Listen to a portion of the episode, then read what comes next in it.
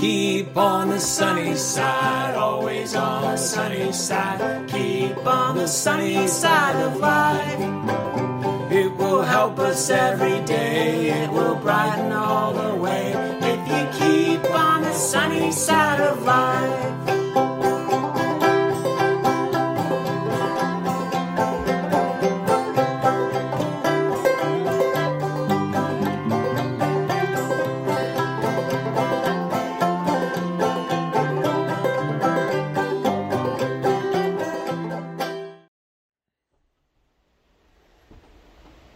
Hi there. Thanks for turning in for, for this cabin talk. This is a Wednesday. Um, hopefully, you'll get this uh, this week. I want to talk about a subject that is coming up in our study through the Gospel of Luke. Um, it's a subject that's really hard. It's kind of like last week we talked about being judgy. Well, this subject is even, in some ways, a little bit more painful as Jesus deals with it hypocrisy. You know, the term hypocrite um, is a noun. Hypocrite, a person who, according to the dictionary, a person who puts on a false appearance of virtue or religion, a person who acts in contradiction to his or her stated beliefs or feelings. Um, you know, uh, it's a hard term, and I guess it's painful because we are all in some cases guilty of it. We we get pulled into it. Somebody said that teenagers have the have a nose for hypocrisy, um, and I think that that's probably true. And as adults and as parents and grandparents, sometimes we give them plenty of uh, plenty of plenty of plenty of things to smell about that don't smell pass the smell test. I, I do want to say that it's important. Sometimes I think immaturity um, calls things hypocrisy that aren't really fair. Hypocrisy is different than being human, and I'm going to talk more about that on on this Sunday when we talk about hypocrisy in general. I want to talk about a term in the Scripture called uh, "without hypocrisy." But before that, let's take a minute. You know, to be to hypocrisy comes from the word hypocrite comes from a a old English word. Uh, to speaking of wearing a mask, it was a dramatic term where they would wear those masks.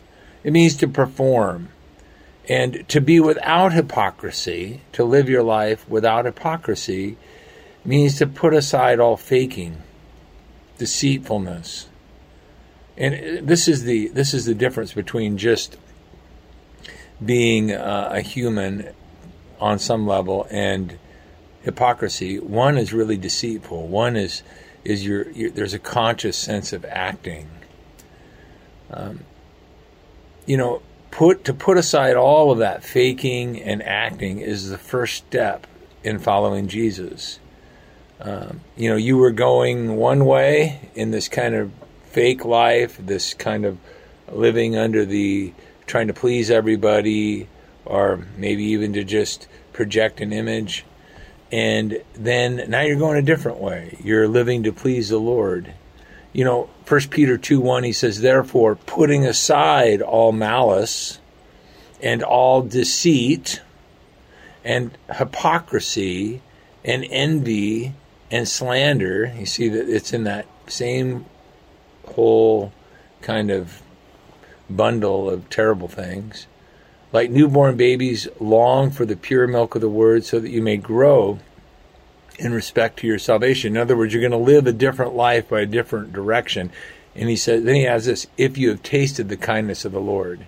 Now, this is hard to do, to live a life without being a performer.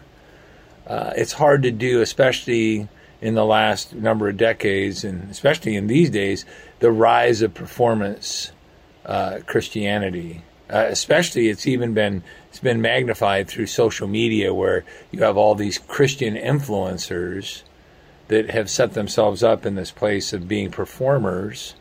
Oftentimes, uh, ministries have million dollar stages set up for for um, performance.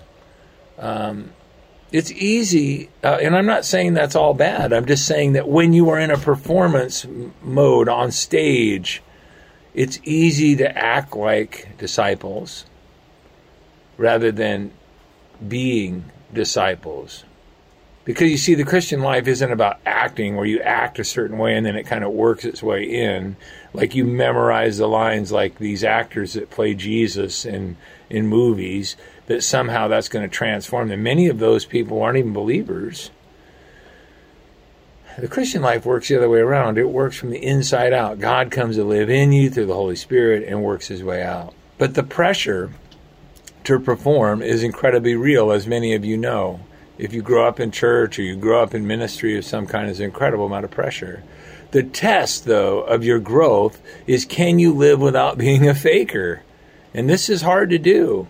A, you, you have moments where you give in to projection rather than possession.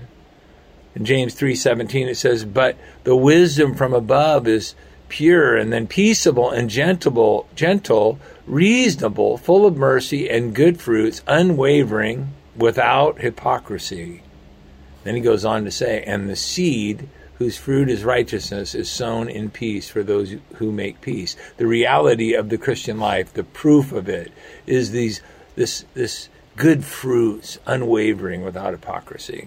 This is hard because religion, as I said, has become so built around performance and being cool and having the latest and greatest, uh, you know, thing to keep up with with video game culture. It's easy to get pushed, and I'm not saying everybody's doing this, but you can feel compelled pressure to act beyond, to act beyond what's really going on in your life, beyond your lived out faith, your real faith. Real living will require radically loving. Real living will require radical honesty and vulnerability. And that's scary. Scary for me. And this is hard. You know, I want to say this about TFBC, Toledo First Baptist Church. We're a long ways from there yet. Made a lot of mistakes. But we have, as your pastors, we've chosen to work on a journey to become an unexplainable community. You've heard that that's a community that nobody can figure out why we love each other the way we do except for Jesus. To live honestly and humbly, to help each other live a believable, not a perfect life, a believable life of love for God and other people. And we want to be that play, that group of people, that community that you want to share with your friends so that they can come along and not only experience God's love, but love God and learn to love others well. Now, I, that's really what we're really all about. That's the direction we're going. If you wonder what we're about, that's what we're about. Now, this Sunday, uh, I'm going to talk about hypocrisy. What Jesus taught you have to do to combat hypocrisy. What you have to watch out watch out for. I really do hope you come, and I really do you hope you feel like uh, this this is a, a, setting and a group of people that you would want to um, be part of. And uh, I also teach a class on Wednesday night at six thirty. We have other classes too. We have childcare and have all that youth, um, but we also have. Um, uh, my class on Sunday morning, which is restoring community. We have breakfast um, uh, at nine, sometime between nine and nine thirty. We get started, and then b- between the two services, and then we have a, a class, and we have a discussion where we ask questions, and then we then we talk about community and what that's like to live in a life together. So you want to be a part of that? It'd be great too.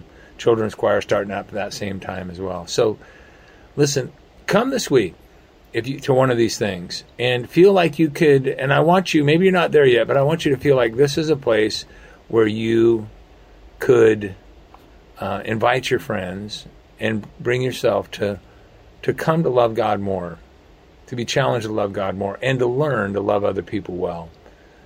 Because you see how we're supposed to and how we have to start with that is we have to live without hypocrisy.